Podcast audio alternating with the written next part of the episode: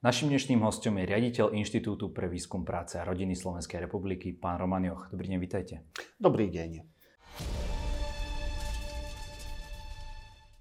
Pán Joch, vy ste veľmi povolaná osoba na to, aby ste zhodnotili, čo sa vlastne udialo v parlamente uplynulý týždeň. Ste spokojní s tým, že a hlavne akým spôsobom sa schválila tá viac ako miliardová pomoc slovenským rodinám? Ha, Krátkodobo som spokojný, považujem to za pomoc, ktorá je oprávnená, ktorá vo výnimočnej situácii, ako je trajšia inflácia, zdražovanie cien, energií a v podstate všetkého, pretože keď sa zdražuje energia, tak sa zdražuje doprava a všetko. Aký, akýkoľvek tovar sa zdražuje. Takže krátkodobo som šťastný, ale dlhodobo mám obavu. Mám obavu, že ľudia si na toto zvyknú že vždy, keď je problém, tak štát musí dávať peniaze. Ale štát nemá žiadne iné peniaze, iba tie, ktoré nám vezme. To znamená, aby nám štát mohol niečo dať, musí nám to najprv vziať, alebo druhá možnosť, ktorú našťastie Slovensko nemá, a to je umelá inflácia. To znamená vytlačiť bankovky, ako hovorím, našťastie Slovensko túto možnosť nemá, pretože politici, hlavne tí z minulosti nedávnej, by ju zneužili Takže inflácia je niečo ako ukradnutie ľudí a ich úspor. Dostaneme sa ešte k tomu, ale ešte aj ten samotný proces. Vy sám ste v jednom z videí hovorili, že napríklad s fašistami sa nediskutuje. Teraz tento návrh preukázateľne prešiel aj vďaka dohode s členmi alebo bývalými členmi alebo tými, čo boli na kandidátke LSNS. Toto je v poriadku?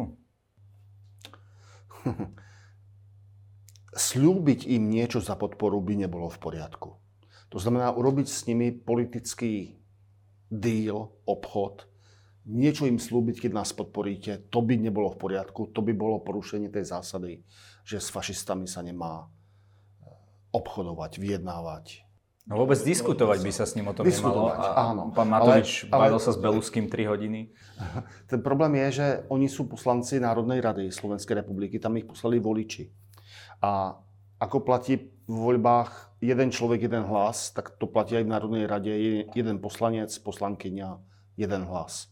To znamená, keď oni niečo podporili, je to rovnako platný, legitímny hlas, ako keby to podporili ľudia z úplne opačnej strany politického spektra. Hovorili ste, že vždy, keď e, niekomu dáte, tak musíte niekde zobrať, napríklad samozprávy budú ochudobnené o niekoľko 100 miliónov toto je správne? Alebo má pravdu Matovič, že tie samozprávy dostávajú každý rok viac a viac a musia sa len s tým naučiť lepšie hospodáriť? Neviem, či toto takto môžeme povedať. Ja si myslím, že je chyba, že všetky peniaze idú do centrálneho rozpočtu.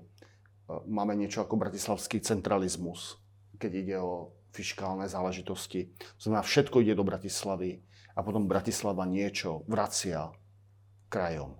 Ja si myslím, že tá chyba je v tomto, že každý kraj alebo samozprávny celok, župa, by mal mať možnosť priamo zdaňovať občanov, uvaliť na nich nejaké dane v nejakom limite, zo zákona by tam mal byť strop, aby, aby to nebolo nehorázne.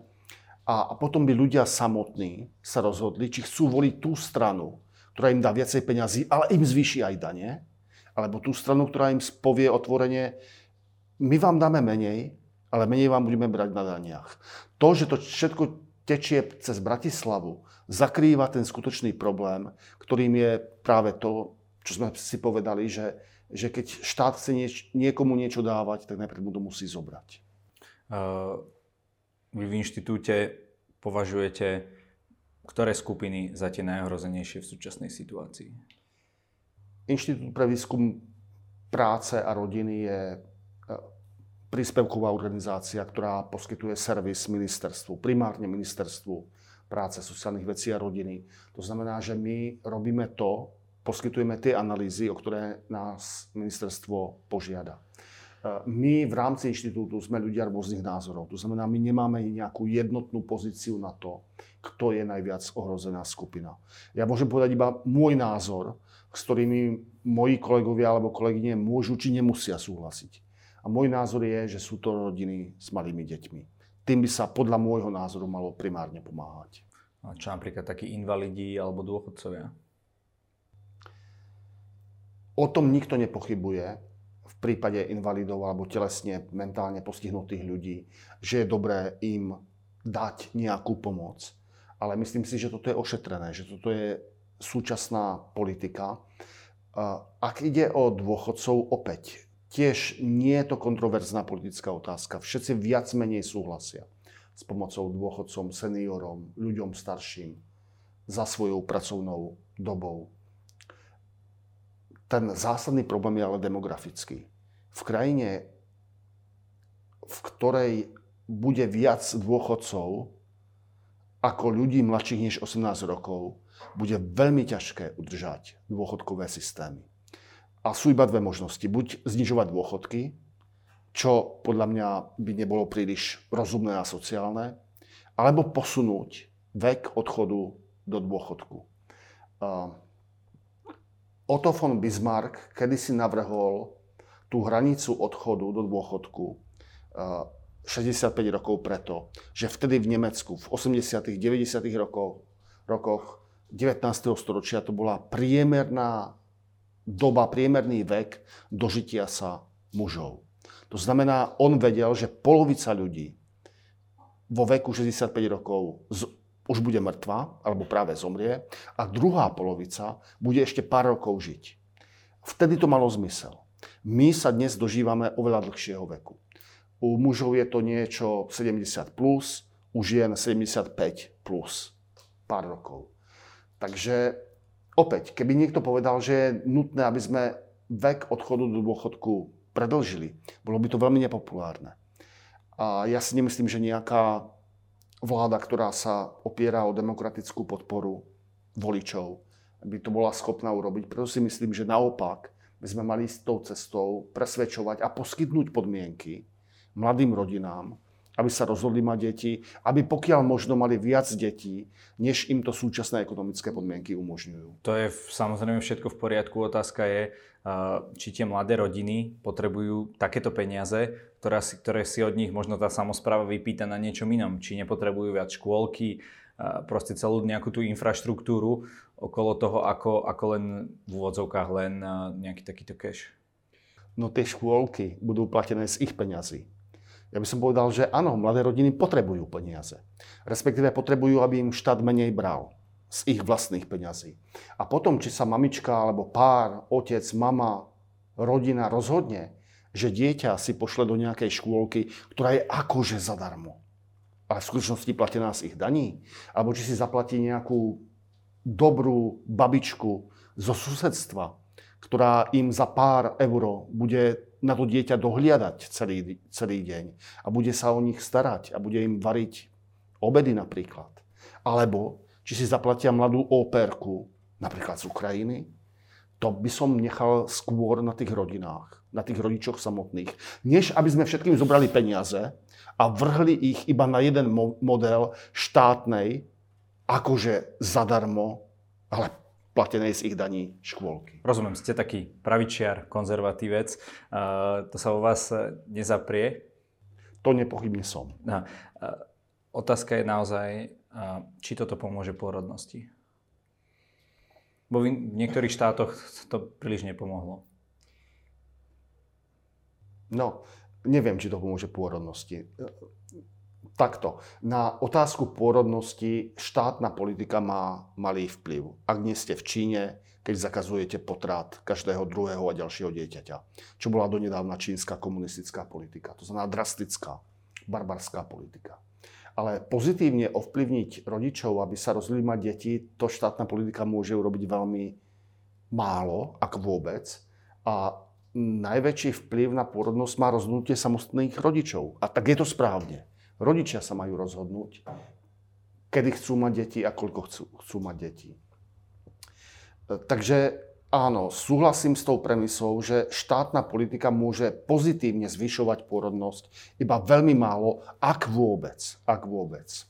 A mal by sa teda dávať viac peňazí, lebo teraz je to tak, že za každé dieťa je tam rovnaká suma. Mal by sa dávať viac peňazí, povedzme za to tretie, štvrté, piaté dieťa?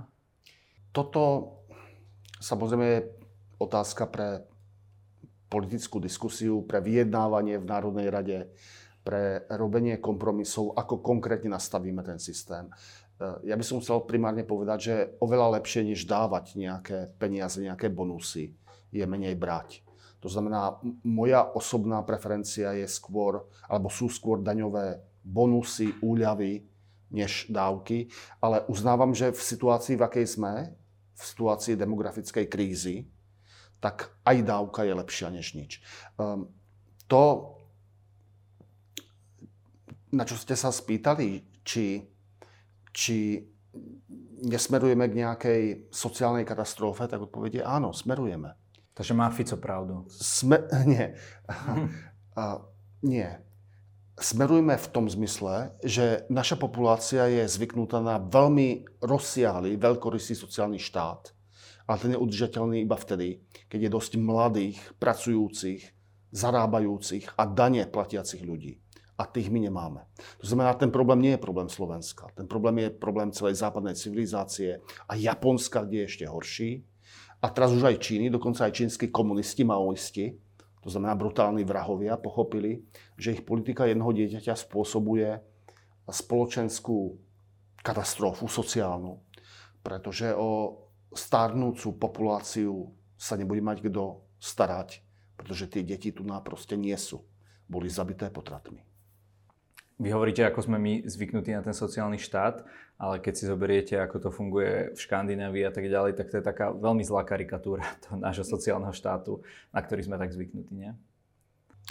Ak by sme mali populáciu s mentalitou Švédov, keby sme boli Švédi, tak by švédsky sociálny štát fungoval aj u nás. Ale my nie sme Švédi. A čo na to potrebujeme?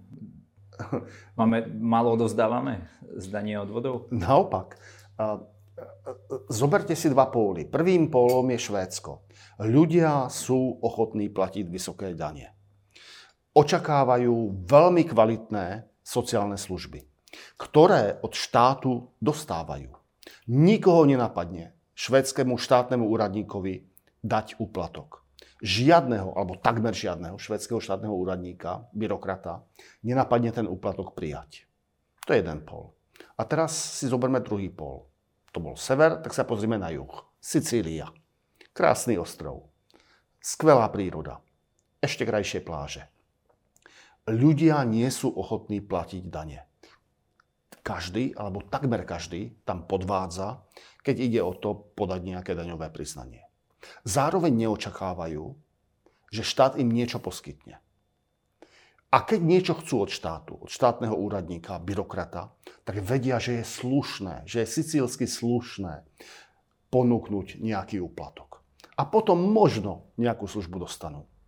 Sú to dva modely. Každý z nich sám môže fungovať. Každý v tejto ideálnej podobe môže fungovať.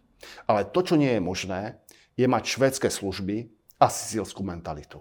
A kde je Slovensko? Na pol ceste medzi Sicíliou a Švédskom.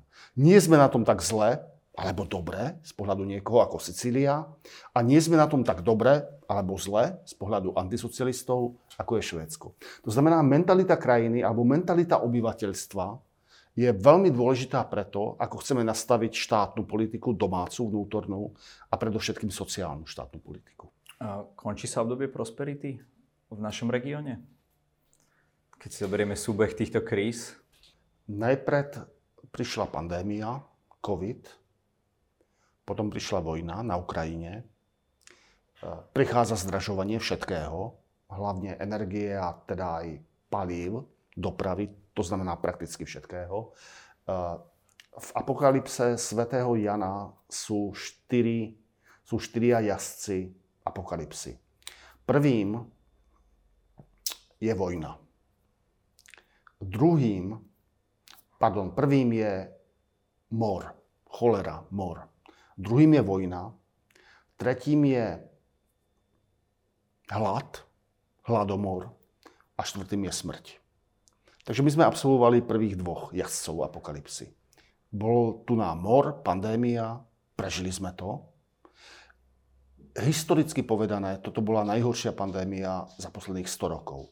Posledná takto veľká pandémia bola tzv. španielská chrípka, ktorá vôbec nebola španielská, ale to je iný príbeh. v roku 1918 až 20. To znamená presne po 100 rokoch prišla pandémia.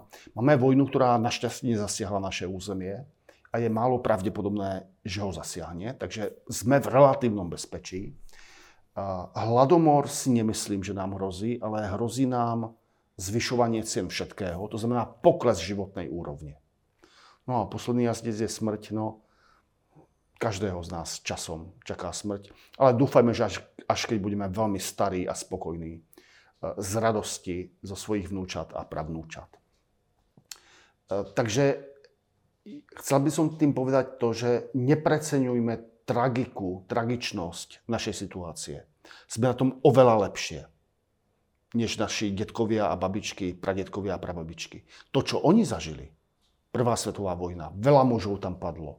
Niekde na talianskej fronte alebo na balkánskej fronte. Zažili druhú svetovú vojnu. Okupácia, povstanie, boje. Zažili komunizmus, ktorý na začiatku bol stalinský. Potom prišla nádej v roku 1968, malá nádej, ktorú Brežnev utopil svojimi tankami v krvi. Takže my sme na tom veľmi dobré. A to, čo by sme určite nemali robiť, je sťažovať si na svoj osud a ľutovať sa. Nie. My sme svojím spôsobom stále zatiaľ vyhrali v lotérii osudu. Momentálne veľmi intenzívne prebieha debata o tom, či by sme mali naďalej využívať ruské energonosiče, aby sme si ako tak ešte zachránili tú životnú úroveň aj za cenu možno strádania Ukrajincov? Um, No, tu nám najlepšia odpoveď je, že štátnik, praktický štátnik musí byť rozumný, rozvážny, prezieravý. To znamená, že časom by sme mali, časom, ale otázka je, čo to znamená časom, by sme mali znižovať svoju závislosť na Rusku s tým, že našim cieľom by určite malo byť sa totálne oslobodiť od ruského plynu, ruskej nafty, ropy. To znamená ukončiť obchodovanie s Ruskom ale čo to znamená časom. A môj odhad je 2-3 roky. To znamená nie hneď. Nie hneď, pretože by sme mohli spôsobiť voči vlastnému obyvateľstvu viacej zla, než by bolo to dobro, ktoré by sme, ktoré by sme získali. A to dobro je samozrejme oslobodenie sa od Ruska a pomoc Ukrajine tým, že nebudeme financovať Putinovú vojnovú mašinériu. Ale mali by sme to rozumne rozfázovať. Myslím si, že Viktor Orbán robí chybu tým, že takto otvorene je proti tomuto. Viktor Orbán sám seba dostáva do izolácie. Ak maďarský premiér stratí, a ma, maďarský konzervatívny premiér stratí podporu poľskej konzervatívnej vlády, tak niečo robí zle. Niečo robí veľmi zle. Takže určite by sme nemali nasledovať príklad Viktora Orbána v tom, že nikdy neodmietneme uh, sa o, oslobodiť od ruského plynu, ruskej nafty. Ale mali by sme uznať tú pozíciu, ktorú zastáva Slovensko, Česko, že áno, chceme sa oslobodiť od závislosti na Rusku, ale postupne, 2-3 roky. Ako táto vojna zmení svetovú architektúru? Pre mnohých tzv. konzervatívcov. To je kto? S ktorými ja nesúhlasím a zásadne s nimi nesúhlasím, bol Putin niečo ako hrdina. Oni tvrdili,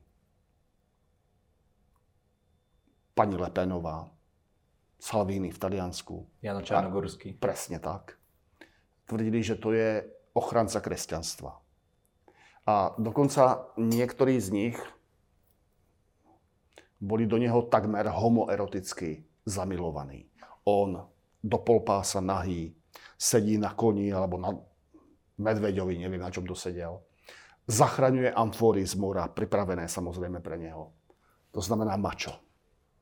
No a čo sa ukázalo? Ukázalo sa, že za prvé je to masový vrah. Mnohí z nás sme to vedeli aj predtým, ako sa chová v Rusku, ako sa choval v Čečensku, ale teraz to vidí celý svet, ako sa chová voči ukrajinským civilistom. Je to masový vrah, urobil to, za čo nacistickí vodcovia v roku 45-46 boli obesení v Norimberku. To je ten spravodlivý trest, ktorý by si on zaslúžil za to, čo urobil. Ak vyseli nacisti, ak to považujeme za správne, tak je úplne jednoznačné, aký trest by mal dostať Putin. Za druhé, to nie je mačo. To nie je príklad mužskej, pozitívnej, nie toxickej, ale pozitívnej maskulinity. To je slabý, zbabelý človek. A viete, kto tu na, sa ukázal ako mačo? Zelenský. Malý, výškol malý, rovnako ako Putin, ukrajinský žid, ktorého ukrajinský národ, ktorý vedel, že je židom, ho zvolil za prezidenta. Veľkou väčšinou. To znamená, Putinová fáma, že Ukrajina je v rukách nacistov, je vyvrátená samotnými Ukrajincami, ktorí si svojho prezidenta zvolili mladého, charizmatického židovského chlapca. Zelenského. A on sa ukázal ako kto? Ako ten skutočný mačo. Zelenský je ten, kto u liberálov, ľavicových liberálov, rehabilitoval nacionalizmus. Do tej doby liberálna pozícia bola antinacionalistická, to je to, s čím ja osobne súhlasím. Ja som tiež antinacionalista. Rozlišujem medzi nacionalizmom a patriotizmom. Ale Zelenský rehabilitoval liberálny nacionalizmus ako emocionálne, citové puto, ktoré viaže ľudí dokopy, aby bojovali za svoju slobodu proti agresii. To znamená, Zelenský je väčší mačo než Putin. A to mačo používam v úvodzovkách ako príklad pozitívnej maskulinity. Takže myslím si, že e, pozitívny aspekt tejto vojny je to, že ruská imperiálna armáda je zatiaľ porazená. Nehovorím, že nemôže ešte vyhrať. Nemali by sme prepadať nejakému predčasnému nadšeniu. Čas hraje do rúk Rusov. Ukrajinci majú menej ľudí, nevieme, koľko ich padlo. Ukrajinci mlčia o tomto. Nevieme, aká je silná ukrajinská armáda. My, a to my znamená Západ, NATO, Amerika, Británia, Polsko, Slovensko, Česko, nie Nemecko, dodávame Ukrajine zbranie, Briti, Američania, najprv Briti, teraz už aj Američania dodávajú spravodajské informácie o pohybe ruských vojsk. Ukrajinské útoky sú veľmi efektívne preto, ale dlhodobo Ukrajincov je menej ako Rusov. Čím dlhšie bude vojna trvať, tým to bude lepšie pre Rusko. Takže oni skutočne môžu časť Ukrajiny zabrať, nemôžu dobiť celú Ukrajinu. To sa im nepodarilo. To znamená, Putinov plán číslo 1 padol, zlyhal, bol porazený. Henry Kissinger, starý, dobrý Henry Kissinger, vo video rozhovore pre Davoské fórum povedal, že Ukrajinci by mali akceptovať stratu časti ukrajinského územia. Meritorne mal pravdu. Politicky to, čo povedal, bola veľká chyba. Nesmie sa to povedať nahlas. Keď sú Ukrajinci ochotní bojovať a ak sú zatiaľ ešte stále ochotní bojovať, my by sme ich mali podporovať. Dať im všetky zbranie, ktoré chcú. Všetky zbranie, ktoré chcú. Vrátanie tých najsmrteľnejších. Časom ale Ukrajinci pochopia, že nemajú šancu obsadiť, oslobodiť z ukrajinského hľadiska celé územie Ukrajiny. Zoberte si iba predstavu ukrajinského obsadenia Krymu. Ukrajina nemá flotilu. Nemôže to byť námorná operácia nemajú tie lode. Rusko ovláda Čierne more. Takže predstava, že ukrajinská armáda cez tú maličkú šiju, cez ten maličký kus územia, ktorý oddeluje Krym od pevniny, sa dostane na Krym a obsadí, oslobodí celý Krym, je naprosto iluzórna. V tejto situácii by Rusi boli obranci, by sa bránili a Ukrajinci by boli útočníci. Tie straty Ukrajincov by boli 10 k 1 voči Rusom. Presne ako je to teraz, v prípade ruskej ofenzívy proti Ukrajincom. Tie straty sú 10 voči jednej, bohužiaľ, alebo teda našťastie, eh, v neprospech Rusov. Takže to, čo, to, čo povedal Kissinger, eh, je správna úvaha, ale za prvé nesmie sa povedať nahlas a za druhé nesmie sa povedať teraz. Za pol roka. Dobre. Za pol roka. Dobre, a za pol roka by vám niekto povedal, že bude viac strát na životoch, aj či už na tej ruskej, ale najmä asi sa bavíme o ukrajinskej strane, viac bude tá krajina doničená. Aj my, eh, ako to západné spoločenstvo, ktoré na nich uvalujeme sankcie, už nemusíme byť takí jednotní. Nebudeme. A tak ďalej. Takže aký má význam predlžovať tento konflikt? odvracanie nevyhnutného?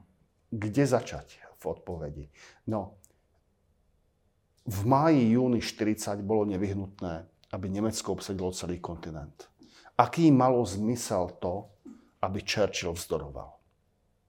Bolo jasné, že Británia sa nevylodí vo Francúzsku. Neoslobodí Francúzsko. Neobsadí Nemecko. Neoslobodí Polsko. To bol pôvodný vojnový cieľ Britov a Francúzov v roku 1939 garantovať nezávislosť Polska. Stalin bol, Hitler, bol spojencom Hitlera. Aký to malo zmysel? No, Churchill vedel, že to malo zmysel ten, že nie, že oni Briti vyhrajú. On vedel, že nevyhrajú. Možno sa dokonca ani neobránia, keby došlo k nemeckej invázii na britský ostrov. Ale dúfal v to, že časom Amerika vstúpi do vojny a dúfal to, že jeden z tých dvoch gaunerov, Hitler a Stalin, podrazí toho druhého a napadne ho. Buď jeden alebo druhý. Čo sa nakoniec stalo? 22. júna 1941 Hitler podrazil svojho veľmi dobrého kamaráta Josifa Stalina. No a to isté je aj v prípade Ukrajiny. Proste musíme mať na zreteli tú hlavnú morálnu, mravnú pravdu, že niekto je agresor a niekto je napadnutý. Napadnutá bola Ukrajina. Nie Ukrajina napadla Rusko, ale Rusko napadlo Ukrajinu a preto je vždycky správne pomáhať tomu, kto je napadnutý, ak on sám chce stále bojovať. Keby Ukrajinci povedali, fajn, stačí to, už nám to nestojí za to, bye bye Krím, Donbass, Luhansk, bye bye, milovali sme vás, ale proste vás, sa vás dávame ako obeď, obetu na oltár kremelského cára. Fajn, mali by sme to rešpektovať. Ale ak sú oni ochotní bojovať, tá otázka, koľko bude mŕtvych, no Koľko bolo mŕtvych za druhej svetovej vojny? Veľa, veľmi veľa. Bolo ale lepšie, aby v júni 40 to Churchill zabalil a povedal, tak fajn, Hitler, ty máš kontinent, ja mám impérium, končíme s vojnou. Nie, nebolo to správne. Človek nežije iba chlebom. Nie iba chlebom je človek živý.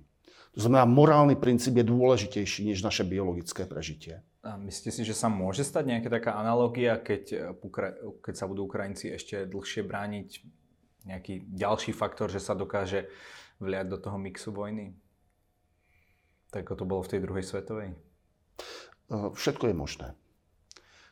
Za tých 35 rokov, čo sledujem politiku, domácu, medzinárodnú, československú, českú, slovenskú, americkú, európsku, si myslím, že úplne všetko je možné. Áno, je možné, že, že budeme napadnutí ale je to málo pravdepodobné. Stále je to veľmi málo pravdepodobné, pretože v priamej primárnej konfrontácii by Rusko bolo zničené, ale my tiež. My sme proste zomreli. A nemyslím si, že toto sa stane. To, čo považujem za o niečo viac pravdepodobnejšie je, že, že e, ruská vládnúca trieda ponúkne Putinovi elegantnú cestu na odpočinok. Sanatórium, luxusné sanatórium. Pán prezident oznámi Vladimír Vladimirovič, že sa musí liečiť a predá svoje právomoci niekomu inému. Niekto hovorí Medvedev, niekto Patrušev, uvidíme, kto to bude. A možno taktiež nie. Možno sa Putin bude držať moci zubami, nechtami až do konca. Takže nevieme. Ale je to pravdepodobné. Teraz si myslím, že pravdepodobnosť, že Putin pôjde dobrovoľne do ústrania, že je väčšia ako 50%, ale menšia než 90%. Druhá možnosť, a to tu nás už myslím, že to v podstate istota je, že z tohoto konfliktu vyjde ako posilnená Čína. Komunistický režim, nie nutne Xi Jinping, diktátor, prezident Xi Jinping, pod ktorým sa tiež kýva stolička, ale čínsky režim ako taký, Rusko sa stane satelitom Číny a zdrojom lacných surovín pre Čínu. My ekonomicky budeme trpieť. V podstate my už nemáme inú možnosť, ako sa tomu vyhnúť. Áno, je jedna možnosť. Budovať veľmi veľa, postaviť veľmi veľa atomových elektrární a mať lacnú energiu. Áno, to je jedna možnosť. Ale vybudovať povedzme 10-20 atomových elektrární pre každú krajinu, to potrvá tak 10 rokov. Takže my budeme ekonomicky trpieť, áno, je to tak. Po 33 dvoch rokoch od novembra 89, ktoré boli obdobím nášho zázraku, šťastia, neuveriteľného šťastia, sloboda, bezpečnosť, prosperita, sa dostávame do normálnej doby.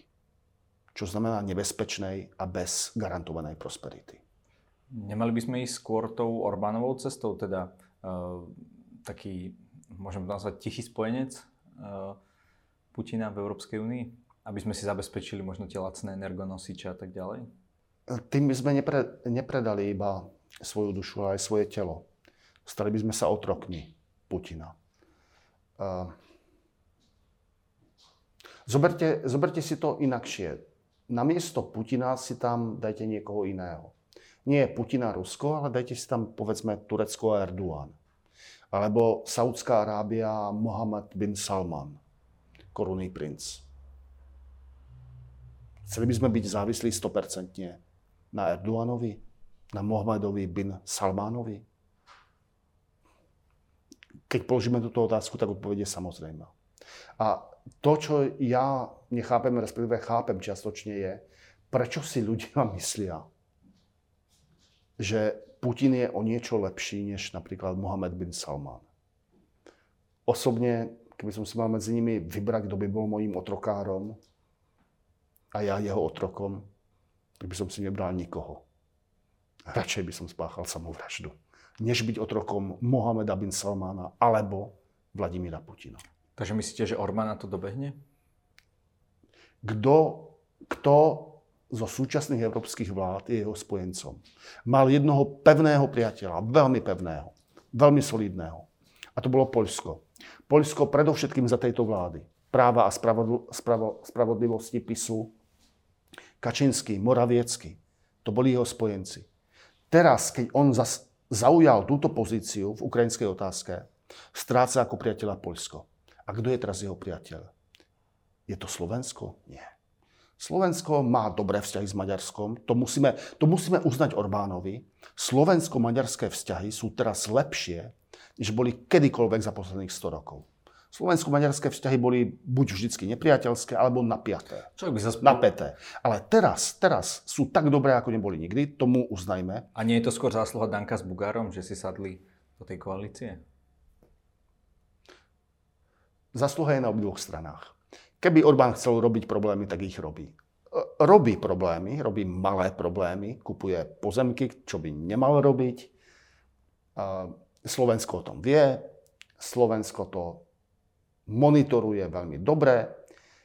Moji českí kamaráti, ktorí pracujú v zahraničnej a bezpečnostnej politike českej, to sledujú tiež veľmi pozorne. Pomáhajú Slovensku, ako je to možné, ohľadne informácií, čo robí Maďarsko, ako Akože, akože skryto, ale v skutočnosti to nie je až tak skryté. Takže áno, ako Orbán robí problémy voči Slovensku, ale sú to malé problémy. Sú to relatívne nevinné problémy, keď to porovnáme s tým, čo by mohol robiť. A on to, čo by mohol robiť, nerobí, takže áno, e, musíme, musíme, priznať, musíme sa priznať k tomu, že, že slovensko-maďarské vzťahy za Orbána aj vďaka slovenskej strane sú veľmi dobré. Sú veľmi dobré. Ale keď v otázke Ukrajiny on naštval polskú vládu, alebo polskú vládnu triedu, aby sme to takto povedali marxisticky, tak už nemá medzi štátnikmi, na rozdiel od nejakých opozičných politikov v Európe spojenca. To znamená, on sám sa vboxoval do izolácie. A to si myslím dlhodobo nie je dobré pre Maďarsko. Keď to dopadne tak, ako to možno teraz vyzerá, že Putin vyhrá tú vojnu, pridá ďalšie tie územia, teda k tým separatistickým republikám, um, ako by sme sa my mali chovať k tomu Rúsku? Mali by sme sa s ním snažiť sa skôr vytvoriť nejaký typ dohody alebo uh, vytvoriť nejakú obrannú líniu za týmito uh, územiami? Putin, Putin nevyhrá tú vojnu. Putin už tú vojnu prehral. Jeho cieľom, vojnovým cieľom bolo urobiť z Ukrajiny buď vazalský štát alebo priamo guberniu svojej ruskej ríše. A to prehral. Ukrajina, ukrajinský režim, ktorý nie je proruský, ktorý je nezávislý na Rusku, ktorý je čím ďalej tým viac prozápadný, v Kieve zostane. Dve neutrálne krajiny, Švédsko a Fínsko, požiadali o vstup do NATO a budú prijaté veľmi skoro. To znamená, Putin prehral, čo mohol prehrať. To, čo, takže strategicky je to totálna porážka Putina a Ruska. Takticky môže ešte vyhrať, a myslím si, že bude postupne vyhrávať, ako bude plynúť čas. To znamená, áno, získať ten pás územia na východe a možno aj juhu Ukrajiny, ktorý pripojí k Rusku. Opäť, či už to bude gubernia alebo ľudkový štát, to už je menej podstatné. Takže takticky bude Putin teraz vyhrávať, ale nezapomeňme na, nezabudnime na to, že strategicky už prehral. A čo by sme mali robiť? No, uh, čakať. Konzervatívna odpoveď je čakať na to, až Putin zomrie predstava, že pani prezidentka Čaputová, nový český prezident, už to bude kdokoľvek, britský premiér, britská kráľovna, francúzsky prezident, by sa stretli s Putinom, aby boli spolu vyfotení. To je úplne nepredstaviteľná predstava. Toto nikto z nich neurobí. Putin a jeho reputácia sú už totálne odpísané. Takže počkáme na to, kto ho nahradí. No a potom vďaka Nemecku, Taliansku, Maďarsku sa vzťahy s Ruskom budú postupne zlepšovať. Zabudíme na sankcie. Rusko sa dohodne na nejakom modus vivendi s Ukrajinou, už bude akýkoľvek. A postupne naše vzťahy s Ruskom sa budú normalizovať. Ale nie, dokiaľ bude Putin živý a bude kremelským cárom. No a budeme tam budovať nejaké obranné štruktúry pre moment, že im opäť prepne a budú sa chcieť posunúť ďalej na západ? Lebo militarizujeme túto zónu, alebo... Otázka je kto? Fíni, Baltské krajiny, Estonsko, Lotyšsko, Litva, Poľsko rozhodne posilnia svoju východnú hranicu. Nevieme, aký bude osud Bieloruska. Lukašenko tiež nie je najmladší. Nevieme, aký bude osud Bieloruska. Slovensko, Maďarsko, Česko, to bude záležať od toho, aká vláda bude momentálne, momentálne zvolená. Aká bude mať väčšinu v parlamente. Ale to, čo, to, o čom hovoríte, militarizácia, áno, to nastane. Baltské krajiny, Polsko určite. Slovensko? To záleží od toho, koho v roku 2024 pošlú slovenskí občania do Národnej rady, akú väčšinu tam navolia.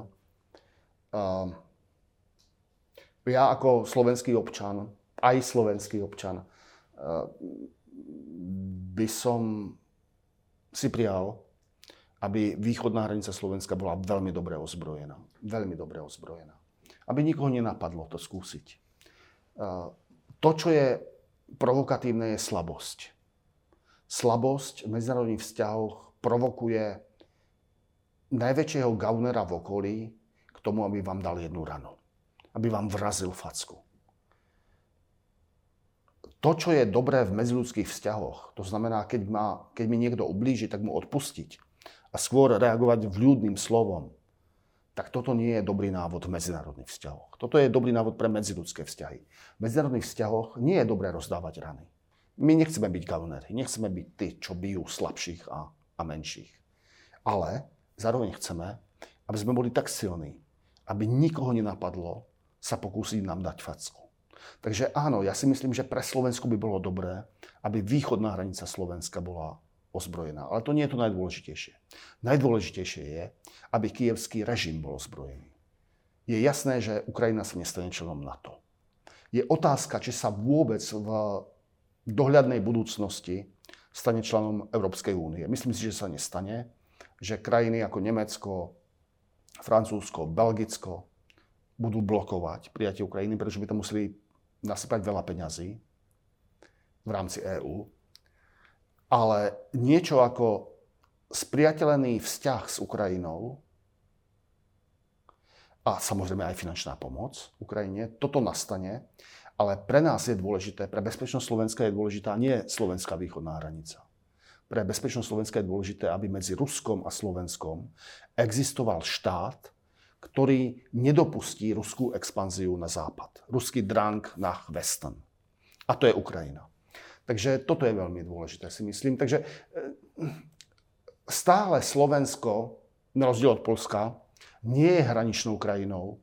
To znamená, bezpečnosť Slovenska závisí a nie tak od slovenskej obrany schopnosti, ktorá je dôležitá, ale od obrany schopnosti tej krajiny, ktorá je medzi Slovenskom a Ruskom. Spomínali ste voľby 2024. Vyzerá to, že by to mohol vyhrať Fico, Pellegrini, prípadne Republika. Aký očakávate kurz takéto vlády, ak sa chopí moci? Pretože vieme, že nie sú úplne pozitívne naladení, či už voči dodávkam zbraní, alebo samotnému prezidentovi Zelenskému. Stále niektorí členovia zastávajú vyloženie proruské pozície?